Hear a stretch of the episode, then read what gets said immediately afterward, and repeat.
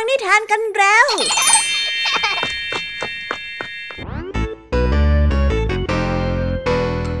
สวีดัสสวัสดีน้องๆชาวรายการคิสอาวทุกๆคนนะคะ วันนี้พี่แยมมี่กับผองเพื่อน ก็ได้เตรียมนิทานสนุกๆมาเล่าให้กับน้องๆได้ฟัง เพื่อเปิดจินตนาการ แล้วก็ตะลุยไปกับโลกแห่งนิทานนั่นเอง น้องๆอยากจะรู้กันแล้วหรือยังคะ ว่าวันนี้พี่แยมมี่และผองเพื่อนได้เตรียมนิทานเรื่องอะไรมาฝากน้องๆกันบ้างเอาละค่ะ เราไปเริ่มต้นกันที่นิทานของคุณครูไหว ซึ่งในวันนี้เสนอนิทานเรื่อง เรื่องวุ่นในห้องครัว และต่อกันด้วยเรื่องอาจีคนซื้อ ส่วนเรื่องราวจะเป็นอย่างไร น้องๆต้องไปรอติดตามรับฟังกันในช่วงคุณครูไหวใจดีของพวกเรากันได้เลยนะคะ พี่แยมมี่ในวันนี้ขอบอกเลยค่ะว่าไม่ยอมน้อยหน้าคุณครูไหวเพราะว่าวันนี้พี่แยมมี่ได้เตรียมนิทานทั้งสามเรื่องสามรสมาฝากน้องๆกันอย่างจุใจกันไปเลย และนิทานเรื่องแรกที่พี่แยมมี่ได้จัดเตรียมมาฝากน้องๆมีชื่อเรื่องว่า ความรู้เรื่องภาษา ต่อกันในนิทานเรื่องที่สองที่มีชื่อเรื่องว่า นกแห่งเสียงเพลง และในนิทานเรื่องที่สามมีชื่อเรื่องว่า พลังของพายุส่วนนิทานทั้งสามเรื่องสามรสนี้จะสนุกสนานสู้คุณครูไหวเหมือนกับที่พี่ยามีบอกได้หรือเปล่านั้น น้องๆต้องไปรอติดตามรับฟังกันในช่วงพี่ยามีเล่าให้ฟังกันนะคะ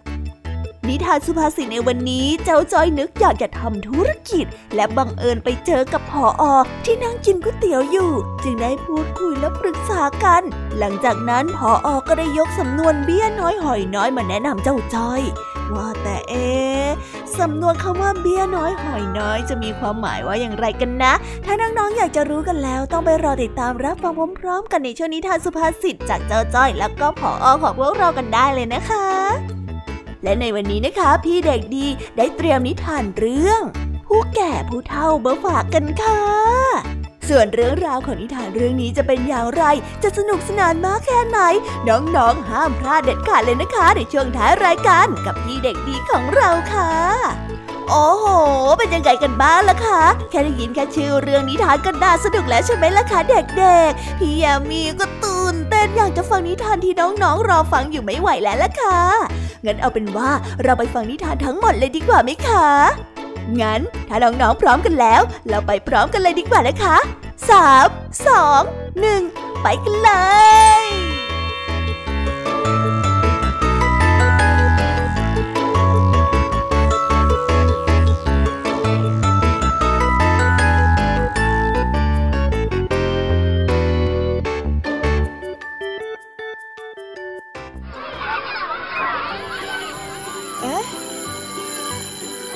อดดังแล้ว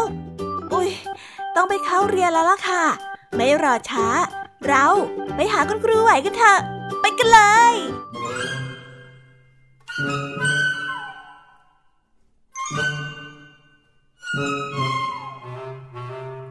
วัส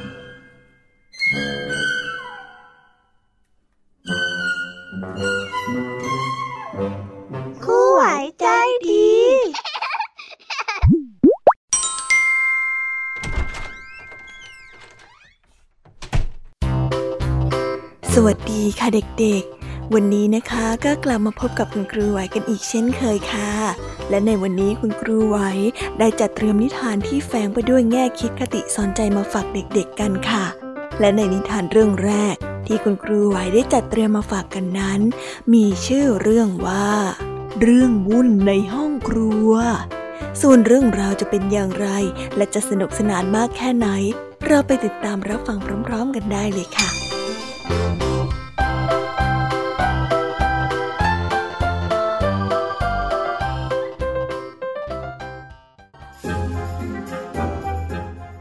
ครั้งหนึ่งนานมาแล้ว มีแม่ครัวคนหนึ่งชื่อว่าเกรเทลเธอเป็นแม่ครัวที่ทำอาหารได้อร่อยมาก แต่ทว่าเธอได้จิบไวน์ทุกครั้งก่อนที่จะทำอาหาร เพื่อให้เธอรู้สึกหิว และจะได้สามารถทำอาหารที่อร่อยมากๆออกมาได้ วันหนึ่งเจ้าของบ้านที่เกรเทลเป็นแม่ครัวอยู่ ได้นำไก่สองตัวมาให้เธอ แล้วบอกกับเธอว่าให้นำไก่สองตัวนี้ไปอบไว้ เพื่อเลี้ยงต้อนรับแขกของเขาจากต่างเมือง โดยที่เขาเป็นคนเดินทางไปรับแขกทั้งสองนั้นมาที่บ้านด้วยตัวเอง เมื่อเจ้าของบ้านได้ออกไปแล้ว เกรเทลได้เริ่มต้นทำไก่อบของเธอในทันที เธอจิบไวายไปหนึ่งแก้ว และเริ่มอบไก่ กลิ่นไก่นั้นหอมฟุ้งไปทั่วทั้งบริเวณ เธอได้ยืนเฝ้าไก่ไว้อย่างดี เธอรอคอยเจ้าของบ้านอยู่นาน จนกระทั่งเย็นก็ไม่มีวี่แววว่าจะกลับมา เกรเทลได้คิดว่า วันนี้เจ้าของบ้านคงไม่กลับมาแล้ว จึงได้หยิบน่องไก่ขึ้นมาหนึ่งน่องเพื่อกินแก้หิว แต่ทว่ารสชาติไก่ที่เธออบนั้นอร่อยมากทำให้เธอลืมตัว กินไก่อย่างอร่อยอร่อย จนไก่ทั้งสองตัวนั้นหมดลงในเวลาอันรวดเร็ว ตึ้งตึ้งตึ้งเสียงเคาะประตูได้ดังขึ้น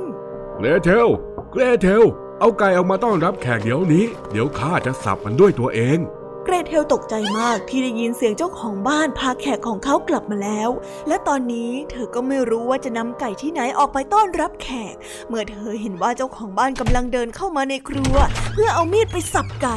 ด้วยความมีไหวพริบของเกรเทล เธอได้วิ่งออกทางด้านหลังเพื่อไปหาแขกทั้งสองของเจ้าของบ้านโดยทันทีท่านท่านท่าน ข้าข้ารีบมาเตือนท่านก่อน ก่อนที่ท่านจะถูกทำร้าย ท่านท่านรู้หรือไม่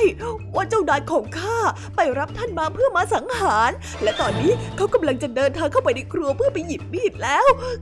ข้าว่าเพื่อความปลอดภัยของท่านทั้งสอง ท่านน่าจะรีบหนีออกไปจากที่นี่โดยเร็วนะ มื่อชายทั้งสองได้ยินที่เกรดเฮลกล่าวก็เลยรีบวิ่งออกมาจากที่แห่งนั้นด้วยความกลัว จากนั้นเกรดเฮลก็วิ่งไปหาเจ้านายของเธอ แล้วบอกว่าแขกทั้งสองคนนั้นมีธุระต้องรีบกลับบ้าน และนำไก่ทั้งสองตัวกลับไปด้วย ด้วยความที่เจ้าของบ้านหิวเป็นอย่างมาก จึงคิดที่จะตามแขกทั้งสองคนไป เพื่อขอแบ่งน่องไก่ไว้กินแก้หิวสักหนึ่งน่อง เขาถือมีดแล้วรีบวิ่งตามออกไปอย่างรวดเร็ว หยุด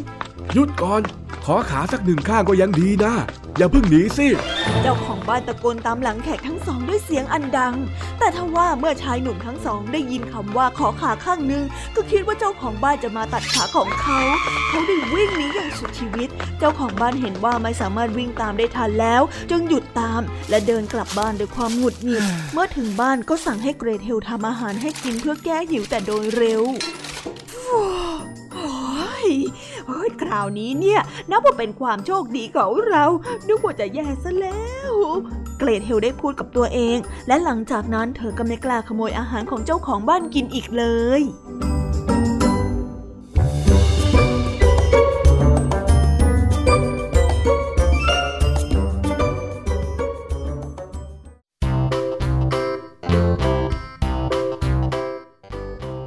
และก็จบกันไปเป็นที่เรียบร้อยแล้วนะคะสำหรับนิทานในเรื่องแรกของคุณครูไหว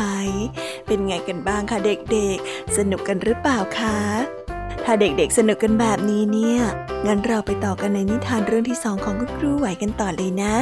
ในนิทานเรื่องที่สองของคุณครูไหว คุณครูไหวขอเสนอนิทานเรื่อง อาจีคนซื่อ ส่วนเรื่องราวจะเป็นอย่างไร เราไปติดตามรับฟังกันในนิทานเรื่องนี้พร้อม ๆ กันเลยค่ะ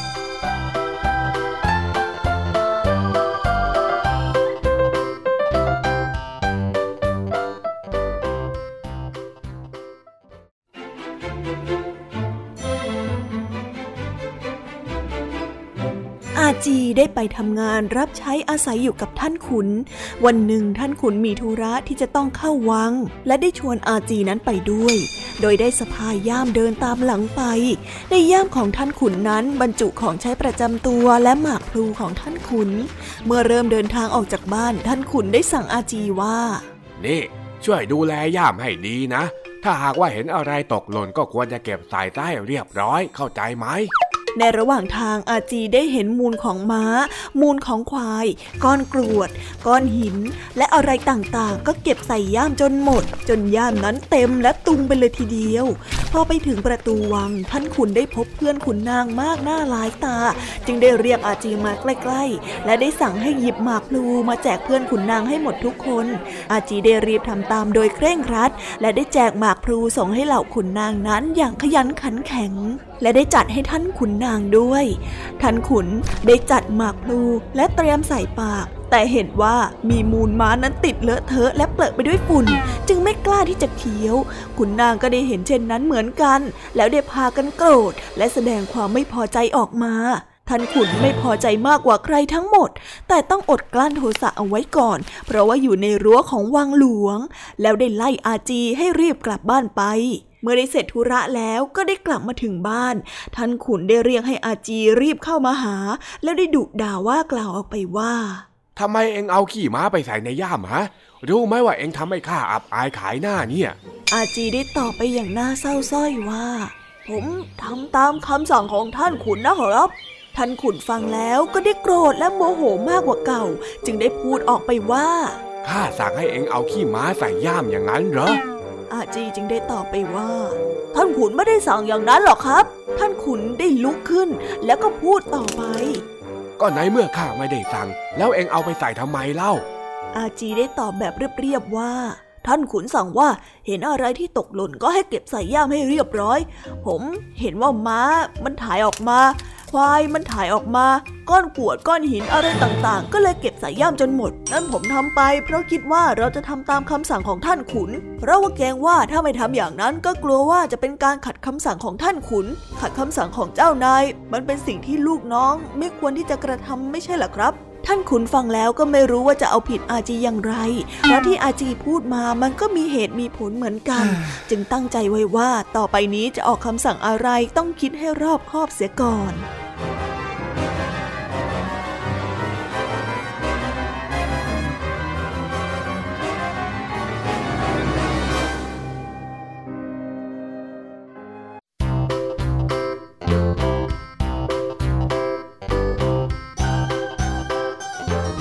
แล้วก็จบกันไปเป็นที่เรียบร้อยแล้วนะคะสำหรับนิทานของคุณครูไหว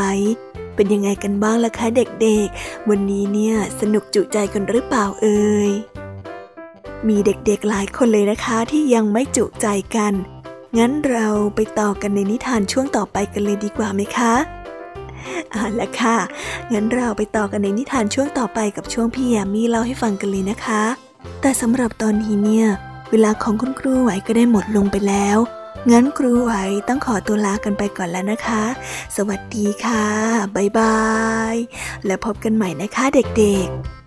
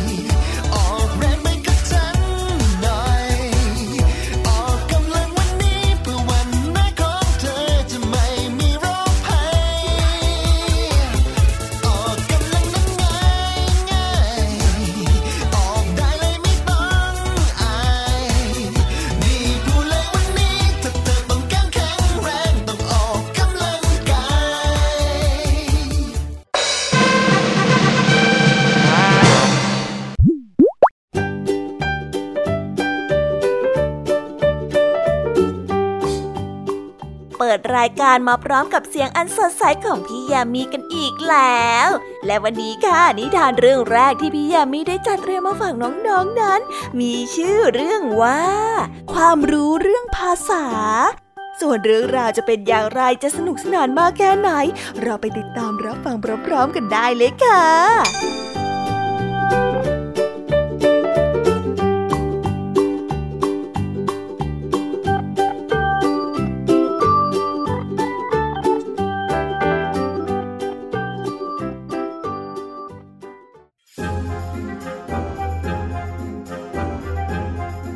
รั้งหนึ่งนานมาแล้ว ชายผู้หนึ่งคิดว่าลูกของเขานั้นเป็นคนที่ไม่มีความฉลาดเอาเสียเลย เขาจึงได้ส่งลูกชายไปเรียนต่างเมือง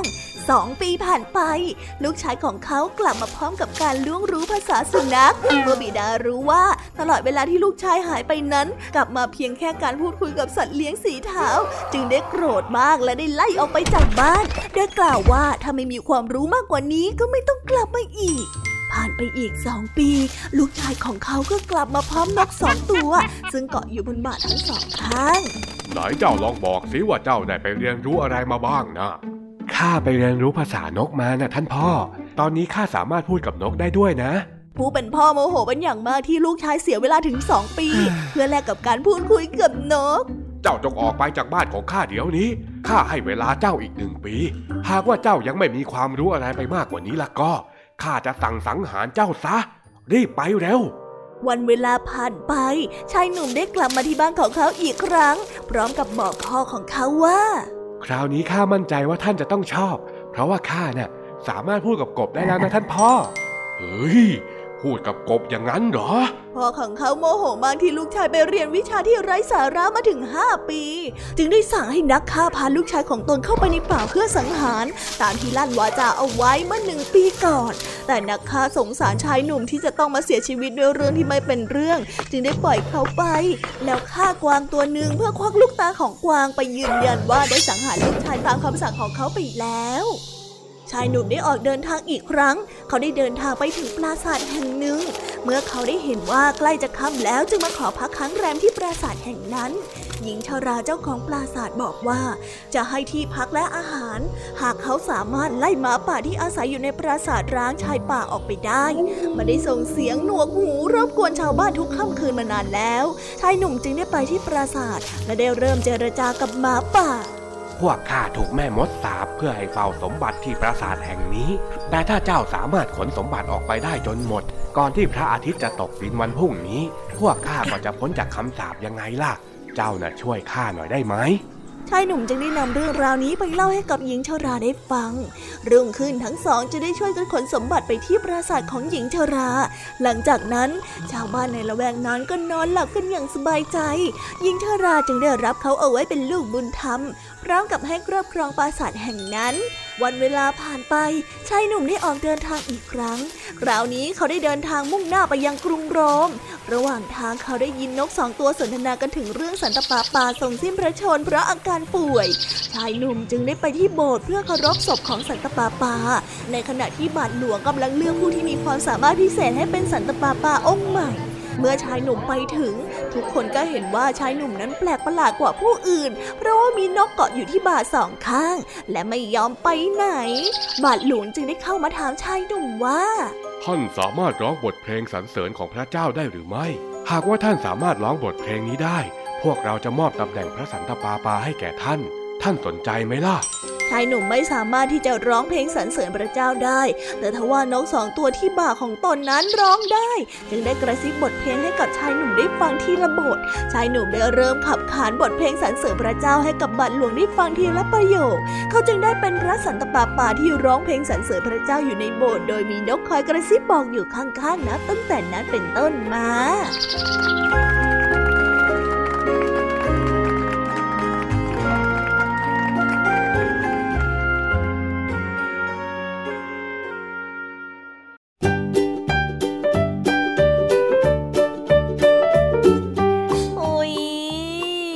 บนิทานเรื่องแรกของพี่ยามีกันลงไปแล้วว่าเผอแป๊บแป๊บเดียวเอง แต่พี่ยามีรู้นะคะว่าน้องๆออย่างไม่จุใจกันอย่างแน่นอน พี่ยามีก็เลยเตรียมนิทานในวเรื่องที่สองมาฝากเด็กๆกันค่ะ ในนิทานเรื่องที่สองนี้ มีชื่อเรื่องว่า นกแห่งเสียงเพลงส่วนเรื่องราวจะเป็นอย่างไร และจะสนุกสนานมากแค่ไหน เราไปรับฟังพร้อม ๆ กันได้เลยค่ะ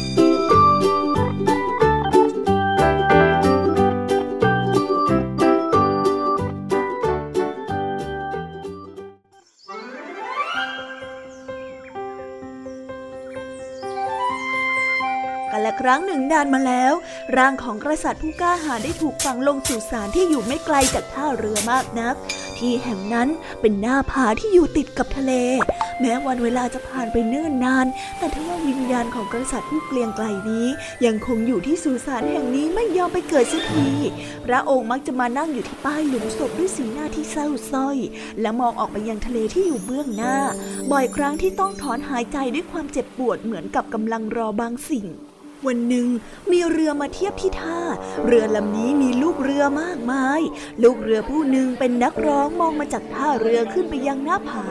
ซึ่งเป็นที่ตั้งของสุสานชายผู้นั้นได้สังเกตเห็นชายชราผู้หนึ่งนั่งอยู่บนป้ายหิน ด้วยท่าทางที่เมื่อลอย เขาไม่รู้ว่านั่นคือวิญญาณของกษัตริย์ที่ล่วงลับไปนานแล้ว ชายหนุ่มได้เดินขึ้นไปบนหน้าผา แล้วถามชายชราถึงสาเหตุที่มายืนอยู่ตรงนี้อย่างเศร้าส้อย ทุกคนลืมเรื่องราวและวีรกรรมของกษัตริย์พระองค์หนึ่งไปหมดแล้ว กษัตริย์ซึ่งเคยเป็นราชาที่ยิ่งใหญ่และนำอิสรภาพมาให้กับผู้คนที่นี่ยามเมื่อกษัตริย์ยังเป็นหนุ่มมีกำลังเอาชนะข้าศึกได้ ประชาชนต่างก็พากันร้องเพลงสรรเสริญเขา แต่ตอนนี้ไม่มีใครร้องเพลงสรรเสริญพระองค์อีกแล้ว และเมื่อร่างของพระราชาถูกฝัง ทุกคนก็ลืมเลือนกษัตริย์ผู้นั้นไปจนหมดสิ้น น่าเสียดายและก็น่าเศร้าใจจริง ๆ นะ ชายชราได้เล่าเรื่องราวของกษัตริย์คนหนึ่ง ทั้งเรื่องการออกรบและความกล้าหาญของพระราชาให้กับชายหนุ่มได้ฟังด้วยน้ำเสียงที่เศร้าโศก และเมื่อชายชราได้เล่าจบ ชายหนุ่มได้หยิบเครื่องดนตรีขึ้นมาบรรเลงเพลง แล้วร้องเพลงที่แต่งขึ้น จากวีรกรรมของกษัตริย์ผู้ที่กล้าหาญชายชราตื่นตันใจที่มีคนร้องเพลงสรรเสริญเขาอีกครั้งหนึ่ง ตอนนี้จิตใจของเขาสงบลงแล้ว ร่างกายของชายชราค่อยๆเลือนหายไป แล้วพุ่งขึ้นสู่ท้องฟ้าเหมือนกับแสงที่อยู่ทางเหนือทำให้ชายหนุ่มรู้ทันทีว่า ชายชราที่ตนเห็นนั้นแท้จริงแล้วคือวิญญาณของกษัตริย์ที่ถูกลืมเลือนนั่นเอง ชายหนุ่มจึงบรรเลงเพลงนี้ต่อไปอย่างตั้งใจ เสียงเพลงได้ล่องลอยไปไกล ข้ามหุบเขาและทุ่งหญ้าจนไปถึงที่อยู่ของนกตัวหนึ่ง นกตัวนี้สามารถขับขานเสียงเพลงได้อย่างไพเราะจนได้รับการขนานนามว่านกแห่งเสียงเพลง นกได้จำท่วงทำนองที่ไพเราะ และได้ยินเสียงขับขานของบทเพลงนั้นในทุกๆวัน ในทุกๆที่ที่ไปถึง ผู้คนมากมายก็จะได้ยินเสียงบทเพลงสรรเสริญของพระราชา ที่ตนได้ลืมเลือนไป ต่างก็นึกถึงกษัตริย์ผู้เกรียงไกรขึ้นมาได้อีกครั้งหนึ่งและเริ่มขับขานบทเพลงสรรเสริญตามนกเสียงเพลงตัวนั้น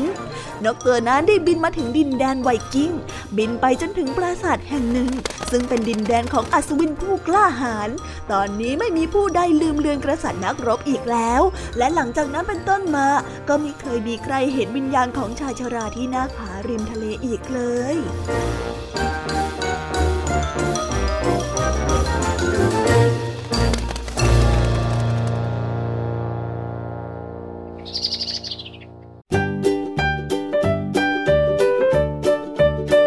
และแล้วก็จบกันไปแล้วนะสำหรับนิทานในเรื่องที่สองของพี่ยามี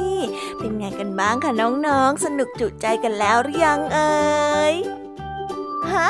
อะไรนะคะ ยังไม่จุใจกันหรอ ไม่เป็นไรค่ะน้องๆ พี่ยามีเนี่ยได้เตรียมนิทานในเรื่องที่สามมารอน้องๆอยู่แล้ว งั้นเราไปติดตามรับฟังกันในนิทานเรื่องที่สามกันต่อเลยดีไหมคะ ในนิทานเรื่องที่สามที่พี่ยามีได้จัดเตรียมมาฝากเด็กๆกันนั้น มีชื่อเรื่องว่า พลังของพายุ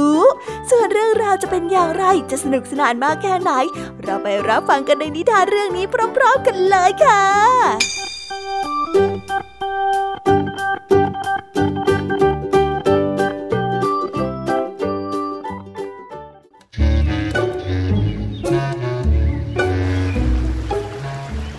ายุทุกลูกได้เกิดและเติบโตขึ้นในดินแดนแห่งพายุ ดินแดนที่มีเจ้าแห่งพายุซูเปอร์เฮอริเคนเป็นผู้ปกครอง และมอบหมายให้บริวารทั้งหลายมีอำนาจหน้าที่ที่สร้างพายุประจำอาณาเขตบริเวณต่างๆ ทั่วโลก พายุหมุนแฝดสามที่มีเส้นผ่านศูนย์กลางประมาณ 100 กิโลเมตร และมีความเร็วลมถึง 118 กิโลเมตรต่อชั่วโมง ไปจนถึงความเร็วลมสูงสุด 400 กิโลเมตรต่อชั่วโมง และอยู่ในมหาสมุทรทั้งหมด ก็คือพายุเฮอริเคนอยู่ในมหาสมุทรแอตแลนติก พายุไซโคลนอยู่ในมหาสมุทรอินเดีย พายุไต้ฝุ่นอยู่ในมหาสมุทรแปซิฟิก ส่วนพายุทอร์นาโด ซึ่งเป็นพายุหมุนที่แรงที่สุดและก่ออันตรายมากที่สุด ด้วยความเร็วลมที่สูงถึง 800 กิโลเมตรต่อชั่วโมง ทุกๆ ปี พายุทั้งหลายจะมาพบปะสังสรรค์ และบอกเล่าเรื่องราวชีวิตของตนให้กับเพื่อนๆได้ฟัง ข้าน่าเกือบที่จะได้เป็นพายุไต้ฝุ่นแล้วนะ แต่เสียดายที่แรงลมมันไม่ถึงอะก็เลยต้องกลับมาเป็นพายุดีเพลสชันเหมือนเดิมดีเพลสชันตัวน้อยได้เล่าเรื่องราวอย่างสนุกสนาน สักวันหนึ่งข้าจะต้องมีกำลังที่แรงกว่าพายุไต้ฝุ่นให้ได้ พายุฟ้าขนองได้บอกอย่างมุ่งมั่น พวกเจ้าเก่งอยู่แล้วอีกไม่นานก็คงต้องได้เป็นพายุใต้ฝุ่นอย่างข้าแน่นอน พายุไต้ฝุ่นได้กล่าวอย่างยินดีที่เพื่อนๆนั้นยกย่อง ฝ่ายพายุทอร์นาโดที่ฟังอยู่ก็เกิดความไม่พอใจที่พายุทุกลูกนั้นต่างชื่นชมพายุไต้ฝุ่น ทั้งๆที่ตนนั้นมีพละกำลังที่แรงกว่ามาก แต่ไม่มีใครสนใจเลย จึงได้เอ่ยขึ้นด้วยความโมโหไปว่า พายุใต้ฝุ่นไม่เห็นจะน่ากลัวตรงไหนข้าต่างหากที่มีกำลังมากกว่า พวกเจ้าคอยดูเถิดนะข้าจะครอบครองดินแดนแห่งพายุทั้งหมดให้ได้ เสียงพายุไซโคลนได้กล่าวเตือนสติ หยุดก่อนเจ้าทอร์นาโด เจ้าจะโมโหไปทำไมเนี่ย เจ้าก็มีกำลังมากกว่าพายุไต้ฝุ่นอยู่แล้วนี่ ข้าจะแสดงให้พวกเจ้าเห็นถึงความยิ่งใหญ่ของข้า และข้าจะต้องเป็นเจ้าแห่งพายุแต่เพียงผู้เดียว พูดจบ พายุทอร์นาโดก็ได้เริ่มหมุนตัวเพิ่มความเร็วแรงขึ้น พุ่งเข้าไปหาพายุใต้ฝุ่นในทันที พายุทอร์นาโดได้พัดเข้าไปทำลายพายุทุกลูกด้วยความโกรธ จนลืมไปว่าตนเองนั้นเพิ่มความเร็วลงถึงระดับสูงสุดจะทำให้ตนเองนั่นแหละที่แตกสลายหายไปด้วยความลืมตัว พายุทอร์นาโดจึงได้เพิ่มความเร็วมากขึ้นมากขึ้น จนเลยจุดสูงสุด ทำให้สายลมนั้นแตกกระจายในทันทีเพียงไม่นานทุกสิ่งทุกอย่างก็ค่อยสงบลง เพราะพายุทอร์นาโดกำลังจะสลายตัวไป โอ้ย พวกเจ้าช่วยข้าด้วย ข้าเจ็บเหลือเกิน พายุทอร์นาโดได้ร้องคร่ำครวญอย่างน่าสงสาร แม้พายุเฮอริเคน พายุไซโคลน พายุไต้ฝุ่นจะถูกทอร์นาโดทำลายไปแล้ว จนกระเด็นไปคนละทิศคนละทาง แต่ทั้งหมดก็ได้รีบหมุนตัวมารวมพลังและมาช่วยพายุทอร์นาโดอย่างเต็มที่ ในที่สุด พายุทั้งสามก็ได้รวมพลังกัน และมาเพิ่มแรงให้กับพายุทอร์นาโดได้สำเร็จ ช่วยให้พายุทอร์นาโดนั้นไม่แตกสลายไปจนหมดได้ข้าขอโทษ ยกโทษให้ข้าด้วยนะ ข้าทำไปด้วยความอยากจะเอาชนะ อยากเป็นที่หนึ่งเพราะขาดสติ ต่อจากนี้ข้าจะไม่ทำอะไรที่ขาดสติแบบนี้อีกแล้ว ข้าขอโทษนะ พายุทอร์นาโดได้บอกเพื่อนๆด้วยน้ำเสียงที่อ่อนแรง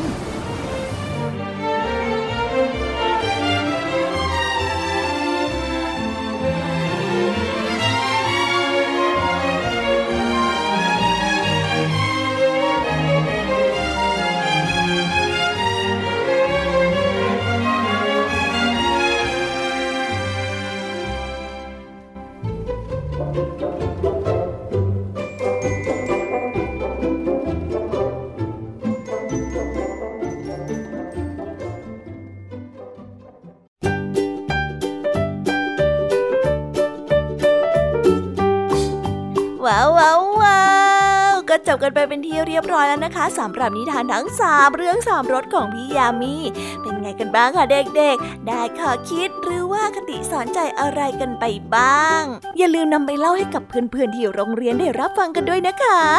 แต่สำหรับตอนนี้เนี่ยเวลาของช่วงพี่ยามีเล่าให้ฟังก็หมดลงไปแล้วล่ะค่ะ พี่ยามีก็ต้องขอส่งต่อน้องๆ ให้ไปพบกับลุงทองดีแล้วก็เจ้าจ้อยในช่วงต่อไปกันเลย เพราะว่าตอนนี้เนี่ยลุงทองดีกับเจ้าจ้อยอะบอกว่าให้ส่งน้องๆมาในช่วงต่อไปเร็ว อยากจะเล่านิทานจะแย่แล้วเอาละค่ะ งั้นพี่ยามีต้องขอตัวลากันไปก่อนแล้วนะคะ เดี๋ยวกลับมาพบกันใหม่บ๊ายบา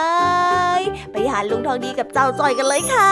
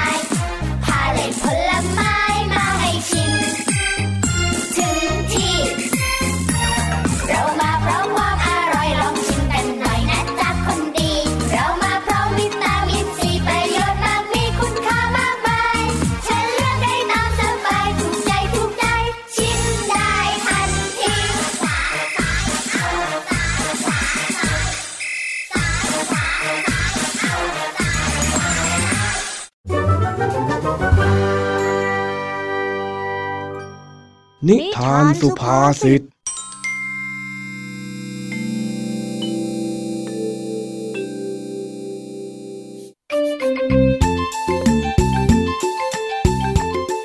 จ้อยเดินปึงปังมาจากบ้าน แล้วมาหยุดที่ร้านค้าของป้าสี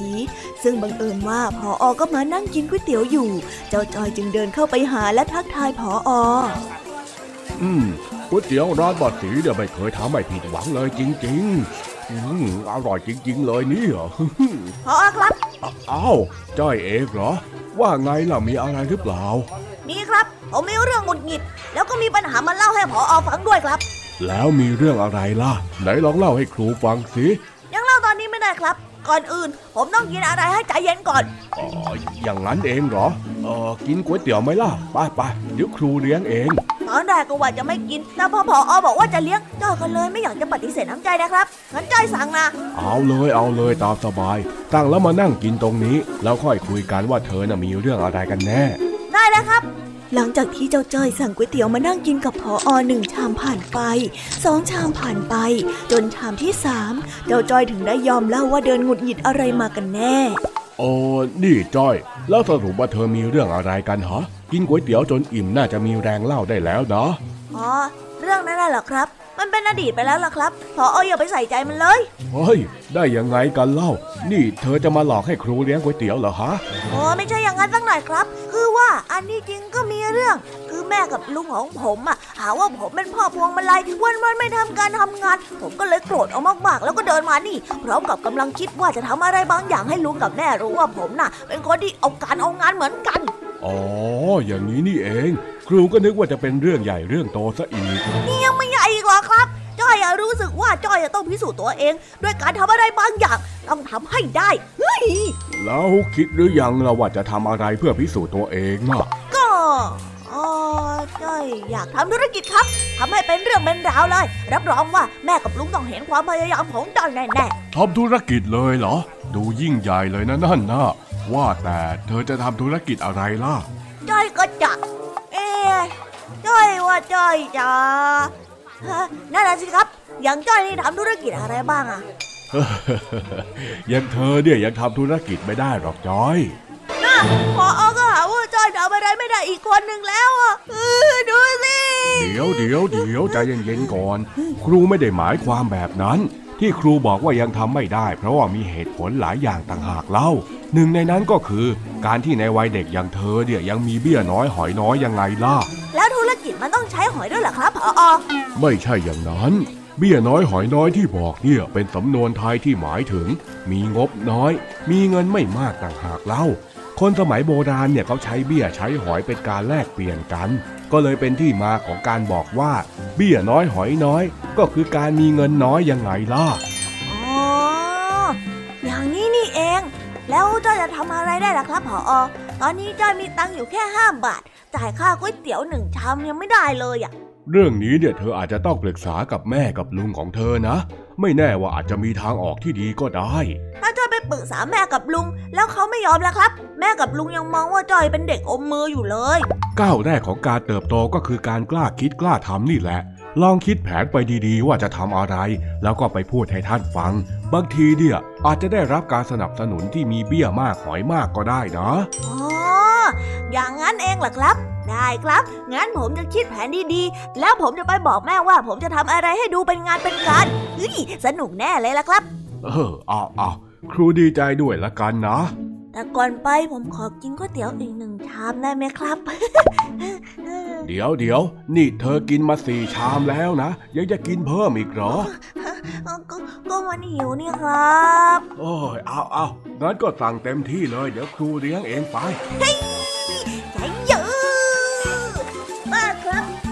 เตี๋ยวน้ำตกอีกหนึ่งชาม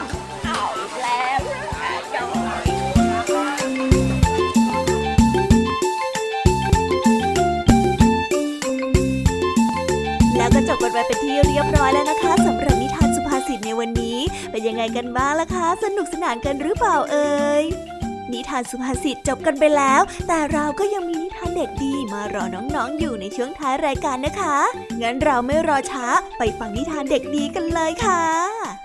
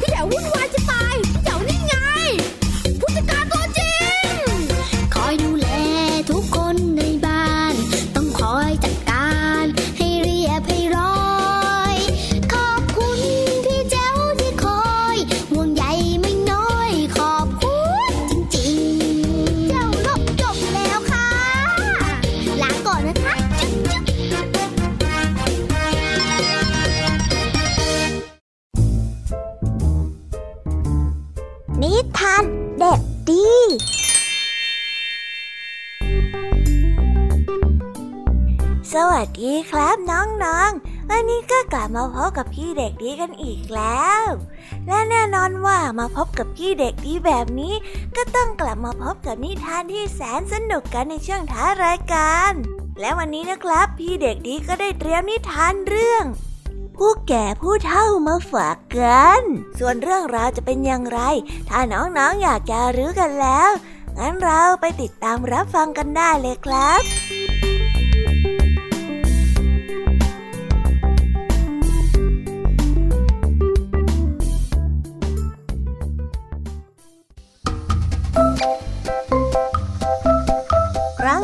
โลกใหม่ๆเทพผู้สร้างได้ปั้นสิ่งมีชีวิตต่างๆ ไว้บนโลกมากมาย โดยกำหนดอายุขัยไว้ว่าถึงวัยชะกันเท่านั้น พอเริ่มอ่อนแอลงก็สิ้นอายุไขและก็เสียชีวิตไป จากนั้นเทพผู้สร้างก็จะส่งเทพปกครองลงมาดูแล และคุ้มครองประชากรบนโลก ทีแรก โลกน่าอยู่มาก เพราะว่ามีแต่คนหนุ่มสาว สิ่งมีชีวิตทุกชนิดก็ต่างมีสุขภาพที่แข็งแรง ต่างก็ช่วยกันก่อสร้างปราสาทราชวัง ทั้งสิ่งสวยงามต่างๆมากมาย แต่ไม่นานก็เกิดความวุ่นวายขึ้น ทั้งหมดได้เริ่มทะเลาะกัน ไม่มีใครยอมฟังใครเลย หนุ่มสาวใจร้อนใส่กัน ไม่ยอมฟังเหตุผล ตั้งใจที่จะเอาชนะกันเท่านั้น แม้เทพปกครองจะแก้ปัญหานี้ได้อย่างไร ก็ไม่อาจจะบรรเทาปัญหาลงได้ ที่สุดจึงต้องไปปรึกษาเทพผู้สร้างอีกครั้ง นี่พวกเราจะทำยังไงกันดีนะ เทพผู้สร้างได้ถามเหล่าเทวดาทั้งหลาย หลังจากประชุมกันอยู่นานเทวดาตนหนึ่งก็เกิดความคิดจึงได้เสนอต่อเทพผู้สร้าง พระองค์ควรสร้างคนที่มีประสบการณ์ มีความรู้และก็เป็นที่ยอมรับสำหรับพวกเขาไว้คอยตักเตือนสิพะยะค่ะอืม แล้วเราจะสร้างคนแบบนั้นขึ้นมาได้อย่างไรกัน เทพผู้สร้างได้ไตรตรองอยู่สักพักจึงได้ตรัสขึ้นมาอีกว่า อ๋อ เรารู้แล้วว่าต้องทำอย่างไร เอาล่ะ โอมเทพผู้สร้างได้ร่ายพรวิเศษ พระองค์ได้ประทานพรเพิ่มอายุขัยให้กับมนุษย์และสัตว์โลก เพราะพอมีอายุมากขึ้น ก็จะมีความสุขขมเยือกเย็นเพิ่มขึ้น เป็นเงาตามตัวทำให้คนชรากลายเป็นที่เคารพแก่คนหนุ่มคนสาว ผู้เฒ่าจะคอยตักเตือนและสั่งสอนเด็กๆ ถ่ายทอดประสบการณ์ต่างๆ ต่อไปเรื่อยๆ และเมื่อมีผู้เฒ่า เทพปกครองก็มีงานน้อยลง ต่างคนก็มีที่ยึดเหนี่ยว มีคนกลางคอยตักเตือนตัดสินใจข้อพิพาทที่จะก่อให้เกิดความวุ่นวายต่างๆแล้ว และนับจากนั้นเป็นต้นมา โลกก็สงบสุขมากยิ่งขึ้นโ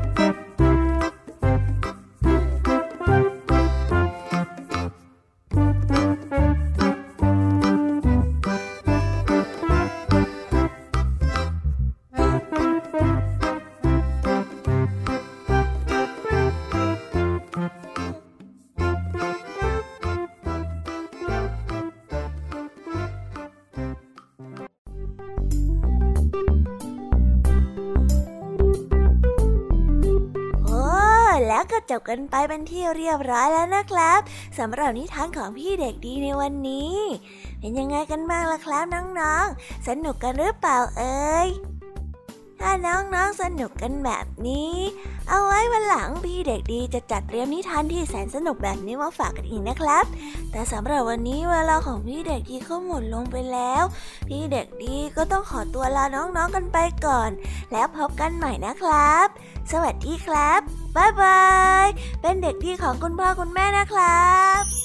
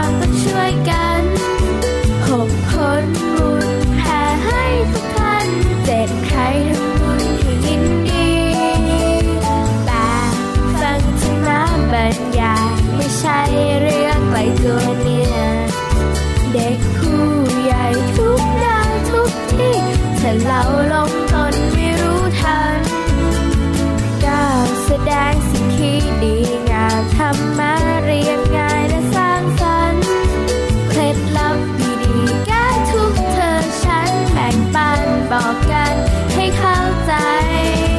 สิบทำความเห็นให้ถูกที่ทางนี่คือสิบอย่างมีความหมาย เป็นความดีงามที่ทำจากใจ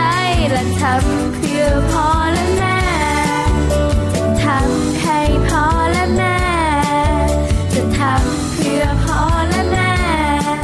และทำด้วยใจจริงแท้ This is Thai PBS Podcast